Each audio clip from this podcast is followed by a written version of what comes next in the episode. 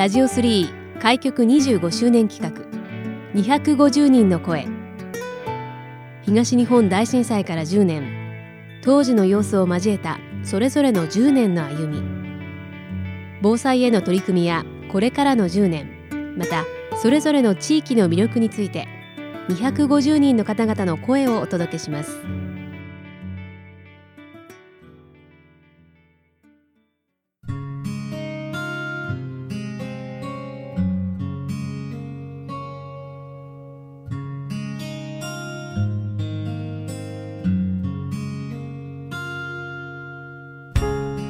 ラジオ3開局25周年企画250人の声。今回はブライトフューチャーサポートの代表されていらっしゃいます谷藤学さんにお話をお伺いします。谷藤さん今回はよろしくお願いします。よろしくお願いいたします。えまずはじめにこちらブライトフューチャーサポート。こちらどういったことをされていらっしゃる会社かまずはそちらからご紹介いただけますでしょうか。はい。まあ業種としましては清掃業に一応当たりますがあのあまり聞き慣れないかと思うんですが特殊清掃あとは遺品整理ハウスクリーニングエアコンクリーニングあとその他に内装工事全般あとは庭木などのお手入れ、まあ、伐採等も全て引き受けております。具体的に特殊清掃というのはどういったものになりますか？はい、まあ、まだあまり世間的に聞き慣れてない業種にはなるんですけども、はい、あのお部屋で、まあ、休止された方あのすぐ発見されればまあ、そのまま何事もなく、まあ、お部屋もきれいなままであの、まあ、撤去はできるんですけどもやはり発見されるまでに2週間3週間経ってしまうとやはり人の体って腐敗が進んでしまいまして、まあ、そうなるとやはり部屋中、まあ、匂いだったりあとは体液っていう、まあ、そういった形で汚れていったりもしますしその他にあとは感染症とかそういった、まあ、リスクも伴ってきます、そういったところを、まあ、特殊清掃士がお伺いして、まあ、まず消臭とかあとはそういう殺菌消毒っていう形で、まあ、2次3次災害を防ぐための、まあ、そういう対応をさせていただくっていう、まあ、特殊なちょっとお仕事になります。はい、ありがとうございます。まあ、そんな会社の代表現在されていらっしゃる谷藤さんですけれども、まあ、今年で東日本大震災から10年を迎えましたけれども、はい、震災があった当時というのは谷藤さんはどのように過ごされていらっしゃった時ですか？はい、ちょうど震災の時はですねあの青葉区にあります平和交通というタクシー会社の方で、まあ、運行管理者管理職の方を行っておりましてでちょうどあの震災の当日ですねあのまあ、ちょっと会社に社宅があって、はい、まあ、あのもう今後社宅は廃止するってことがあったので、まあ、最終チェックってことで上司と一緒に追い立ての方の社宅の方に伺いまして、まあ、あのお掃除して終わった後にそのまままた上司と一緒に葛岡墓地を抜けながら会社に帰ろうとしてたんですけどもちょうどその葛岡墓地を通過しようとした時に前を走った車が急にハザードを上げて止まったのでなんだと思ったら自分も運転してた車のハンドルが急にグラグラって揺れ始めたので、はい、おかしいと思って止まった瞬間に周りの木がもうすんごい弓なりのように、まあ、揺れ始めまして、うん、あ地震だっていうのがその時に気づいて、でとりあえずその場揺れ収まるまで収まってからすぐ会社に戻ったんですけども、はい、まあ本当に会社の中がもうすごいな何がどうなってんだみたいな。あの、まあ、タクシー会社なので、まあ、転校室っていうところがあるんですけども、はい、まあ、そこに、まあ、あのタクシーの鍵とか、いろんなそういう鍵関係を200個ぐらいかけてある棚があったんですが、はい、まあ、それらにかかってた鍵が全部下に落ちてたり。はいあとはその事務所オフィスあとはオペレーター室なんかにあるパソコンとかあとは机の引き出しなんかが全てもう散乱したような状態であとはもう電気も止まってるっていう状態。ただなんか一般電話だけは使えるようになってて、はいはい、やはりなんか緊急事態っていうこともあってなんかお客様からも電話が来てたみたいだったんですけどただやはりあのタクシー会社ってこともありましてタクシードライバーも100人ほどいるあの当時動いてまして、はいただ電気が止まってるんで無線システムも使えなくあ。とは GPS システムも使えない状態だったんですね、でお客さんから電話を受けても配車ができない状態。っていうこともありまして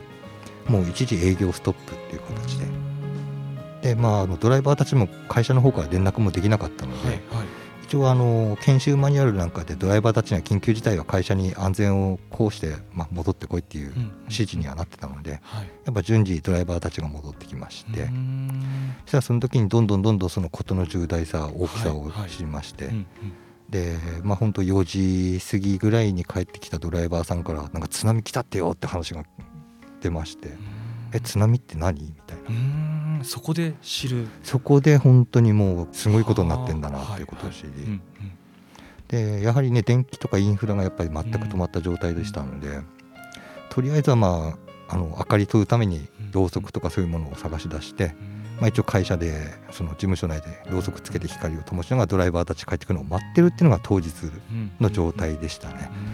でやはり電話とかもやっぱり充電がなくなった状態で充電ができない、誰とも連絡が取れないっていう状態でもう本当ただ過ごすしかなくでちょうど周りが暗くなってきた頃ですね、あの高台にある会社だったので、あの仙台新港の方とか見えたんですね、で仙台新港の方を見たら赤くもう光ってるのが見えてまして、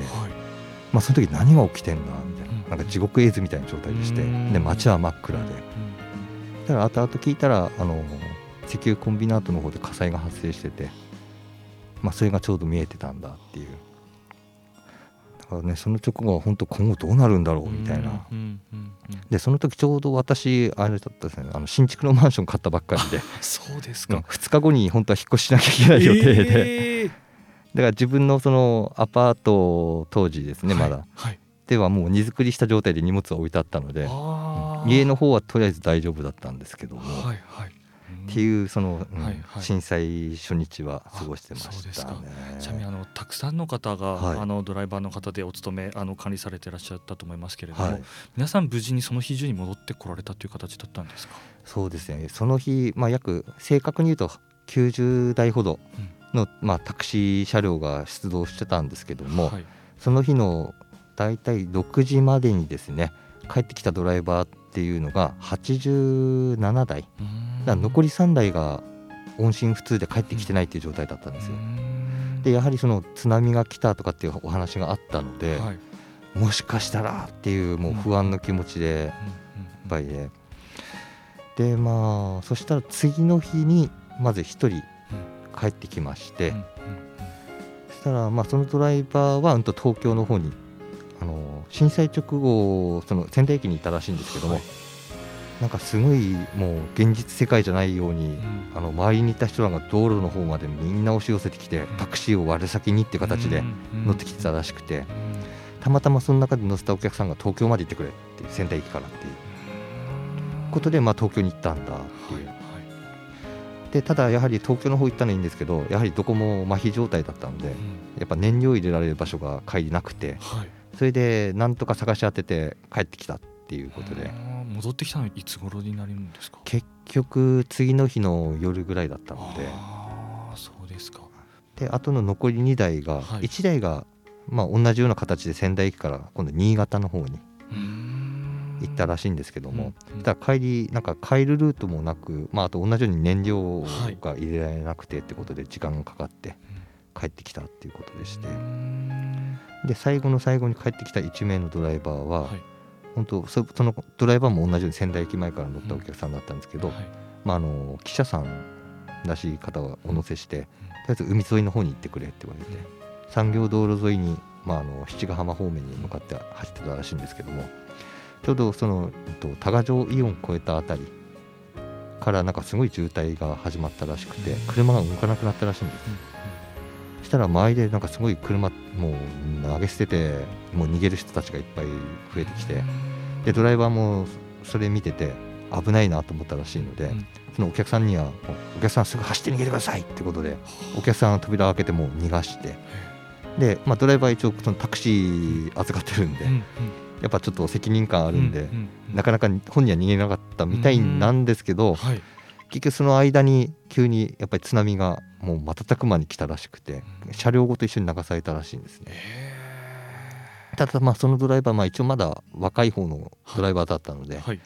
まあ身軽にこうプカプカ浮き沈みする車両から入いててうまく高台を移動しながら、まあ、近くの一時高台の方に避難をしたっていう。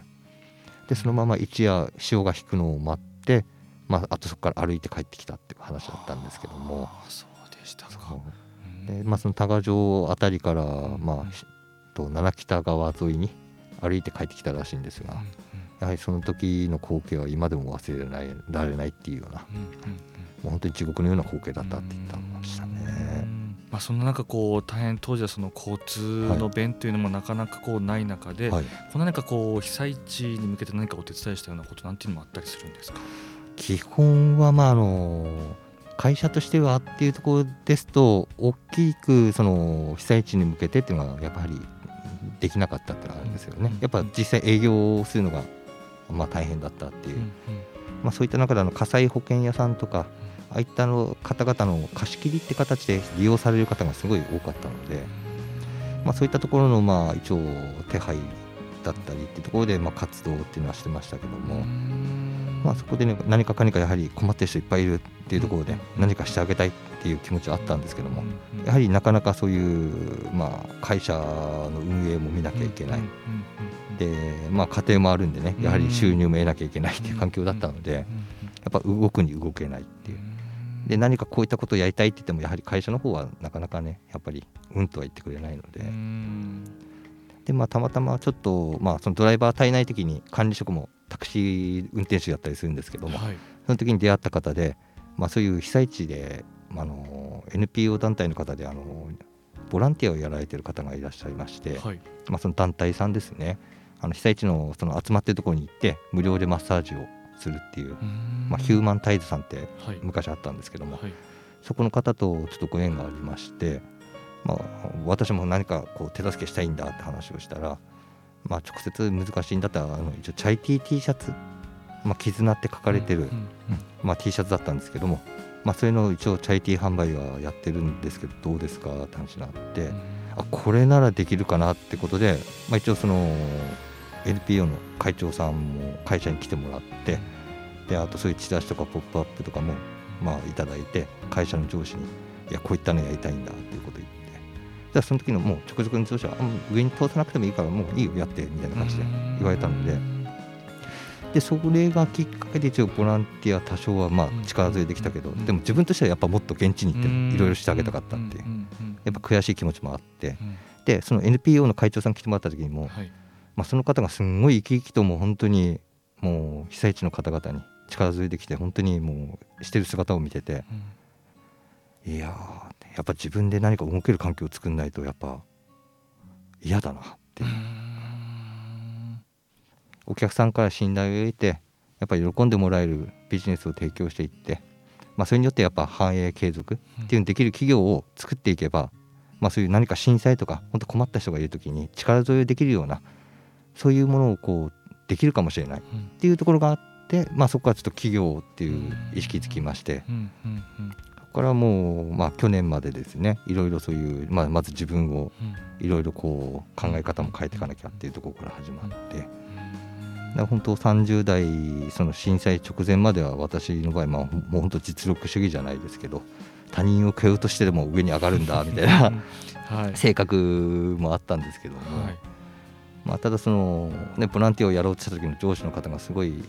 ドライバーからも信頼性の厚い方だったんですけど、まあ、ちょっと今、まあ、諏訪部社長って方で、はい、平和骨で今社長をやられてる方なんですけどもその方を見た時にあこれって俺がなんかおかしいんだなっていうのを気づきまして変えていかないとだめだよな会社をやるんだったらっていうのもあって、まあ、そういったところでねいろんなそういう、まあ、経営で成功されてる方だったり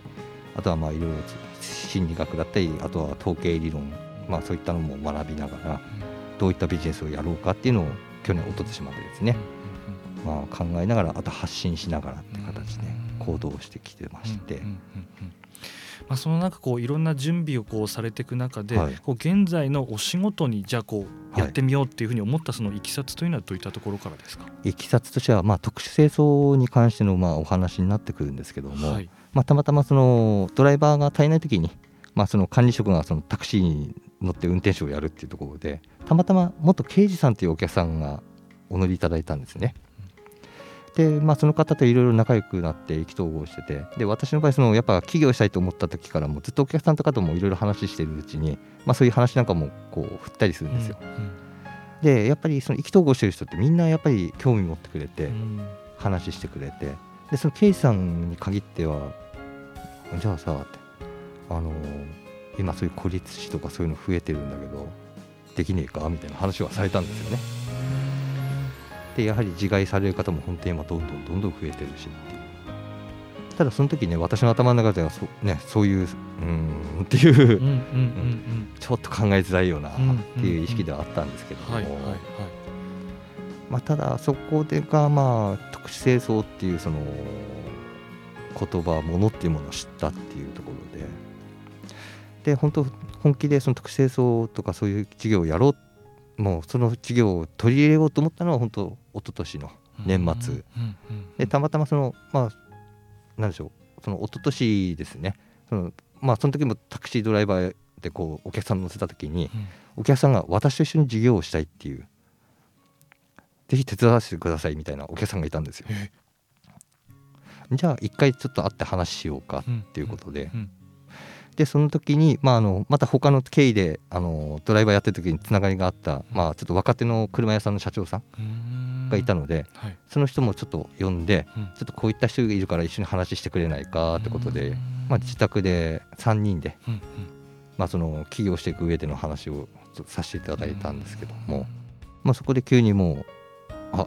じゃあややらなきゃみたいな。ところになった時にじゃあ何をやるかっていったところで頭の中でふっとまあいろいろ勉強してきた中時代背景を捉えた中で、そういう特殊清掃とかってどうなの？ってその一緒にやりたいっていう人間に言ったところ、やりますって。よし分かった。じゃあやろうかって。でそこからもういろいろもう知識とか、やっぱまあ今情報はいくらでもやはり手に入る時代なので、やっぱそのタクシー業界行った時も、まあ、やっぱ飲食店経営されてる方とかいろんな経営者の方お乗りいただくんですけど例えば飲食店とかだったら、まあ、どっかで修行してから、ね、免許改伝になってお店を出すっていう、まあ、一昔前の話だとってただ今は、まあ、そのたまたま乗った経営者の方はいやそんなことしてないよえじゃあなんで料理とかそのできるんですか？クックパッドで調べて出してんだよでもそれでもまあ今その人気店みたいな形になってるお店も結構あるんですよね。そうですか。まあ、だから情報を自分で吸収して、まあ、それをあといかに生かすかっていう、もうあとは本人次第っていう、だそこを踏まえてやっぱ考え方ってやっぱ変わってたので、じゃあまあまずはそういう情報からってことで、まあ、その特殊清掃やるっていう時にも情報収集から始まって。であとその中でやはりそういう、まあ、あの特殊清掃士。あとはまあもう一つうちの授業である遺品整理士っていうところなんかで、まあ、教会とかがあるんですよね。まあ、そこで認定試験っていうのがあったので、あこれ取ったら、まあ、自分の身にもなるし、うん、もう率先してもう一応そこの教会で扱っている4科目すべて受講させてもらってでその間に、まあ、1月中に開業届でも出してその当時いたタクシー会社は3月いっぱいで辞めさせてもらいますって話をして。よしじゃあこれからスタートを準備していこうと思ったやつに今度2月にコロナウイルスが発生してしまった。ので。はい、そのコロナの影響っていうのはこういかがですか？あのまあ、結局その特殊清掃遺品整理っていうところでまずメインで考えて立ち上げたんですけども、はい、まあ、そのじゃあどうやって営業するかっていうところで、まあ、普通に、ねまあ、総裁会館さんだったり不動産屋さんあとは老後施設とかそういったところに、まあ、営業顔を出しながらまずやっていこうというところで一応創業計画もそういった内容で、まあ、あとはその所属している協会からの案件っていうのもあるので、まあ、そこをもとに創業計画出して融資を受けてたんですけども、うんうん、ただところがどっこいいざ始めたらもうコロナが始まってたので訪問できないじゃんって、うんうんうん、かといってそんなインターネットとかそういう知識もないのであまり取り入れることもできないしどうしようかなと思って、まあ、知り合いになって社長さんはいろいろできてたんでもうその頃、はいうん。でたまたまハウスクリーニングやってる社長さんなんかも何名かいてそのうちに仲良くなった1名の方とお会いした時に「いや谷藤社長エアコンクリーニングとかやったらいいんじゃないの?」みたいな話をされまして。うんやったことないんだけどなあじゃあ教えるからちょっと覚えなとかって言われて教えてもらいましてですね。あとはまあ自分でいろいろ研究したりデータいろいろ調べたりって形をとって、でも問題はまあそれ覚えたのいいけどじゃあどうすっぺなっていうところで,、でよくよく考えて今車の中古車探す時なんかもいろんな車屋さんをこうまとめてる紹介サイトってあるじゃないですか、はいあだったらまあエアコンクリーニング、まあ、特殊清掃ではハウスクリーニングもやるしクリーニング関係のそういう紹介サイトってあるのかなって調べたらいろいろあるんですよね。うんうんでそういったところでたまたま暮らしのマーケットっていう、まあ、そういう紹介サイトだったり、うん。あとユアマイスターっていうサイトだったり、まあ、その他にもなんかいろんな種類のあったんですけどとりあえず最初あんまり初期費用かからずにも登録できるようなところって感じで何社かは登録したんですね。その後ですね5月ぐらいになってからその暮らしのマーケットっていうところからまず初めてお客様が来てじゃあそのお客様、まあ、初めてねこっちもそういう訪問清掃作業って形でおお伺いしてやったんですけどもすごい喜んでいただいてじゃあ口コミを評価していただいたりあとは他に紹介のお客さん。いただいたりっていうところが始まってそこからなんか徐々に徐々にもう口コミだったり評価自然にいただいて。まあ、あとはその紹介サイトを通して注文受注が来てっていう、で、まあ、そこでまたその使った方がまた口コミ書いていただいてっていう形で今現在そのエアコンクリーニングとかそういうところで今その暮らしのマーケットっていうところでは大体トップ3まあこの間だとナンバーワンになってたりとか、まあなんかそこで急にまた浮上してたって感じだったので、そうですか、まあ、本当にそのハウスクリーニングでしたり、はい。特殊清掃だったり、はい。幅広いあの事業を取り組まれていらっしゃると思うんですけれども、はぜひちょっともう少しですね、はい。ぜひ詳しく聞いてみたい、はい。ちょっと知りたいなという方ははい。どのようにすればよろしいですか？はい。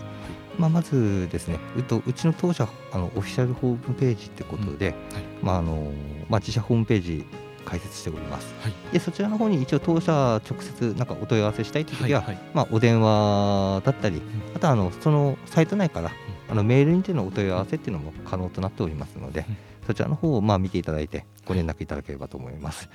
改めてどのように検索すればよろしいですか？はい。あのブライトフューチャーサポート仙台もしくは BFS 仙台で検索していただけると当社のページの方すぐ出てくるようになっておりましたので、そちらの方から入っていただけると、はい。はい、と思います。ぜひご覧いただければと思います。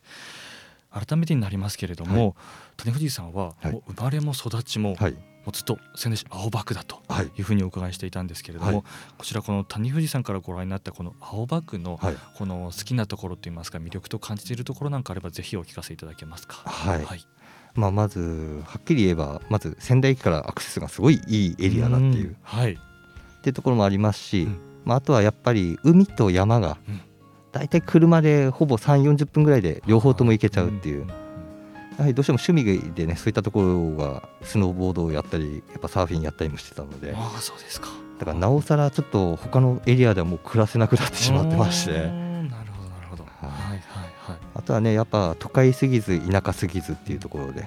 でちょっと行けばねいろんな必要とするお店なんかもありますしすごいやっぱ便利ないいところだなっていうところですのでだからこそねやはりそういう愛着がある地元にやっぱ自分はもっとなんか貢献していきたいなっていう気持ちもありまして、まあ、改めて最後になりますけれども、はい。まあ、今のお話にもありましたけれども、はい。この谷藤さんのはい。これから先のこの10年、はい。まあこの未来に向けての目標や思い最後をお聞かせいただけますか？はい。はいもう本当ざっくばらんに言ってしまえば、10年後までには、まあ、今のうちの会社を本当宮城、まあ、仙台地元をもう元気にできる起爆剤となるような会社を作っていきたい。もうそういう気持ちでもう今日々活動させていただいております。ありがとうございます、えー今回はブライトフューチャーサポートの代表されていらっしゃいます谷藤学さんにお話をお伺いしました。谷藤さんありがとうございました。ありがとうございました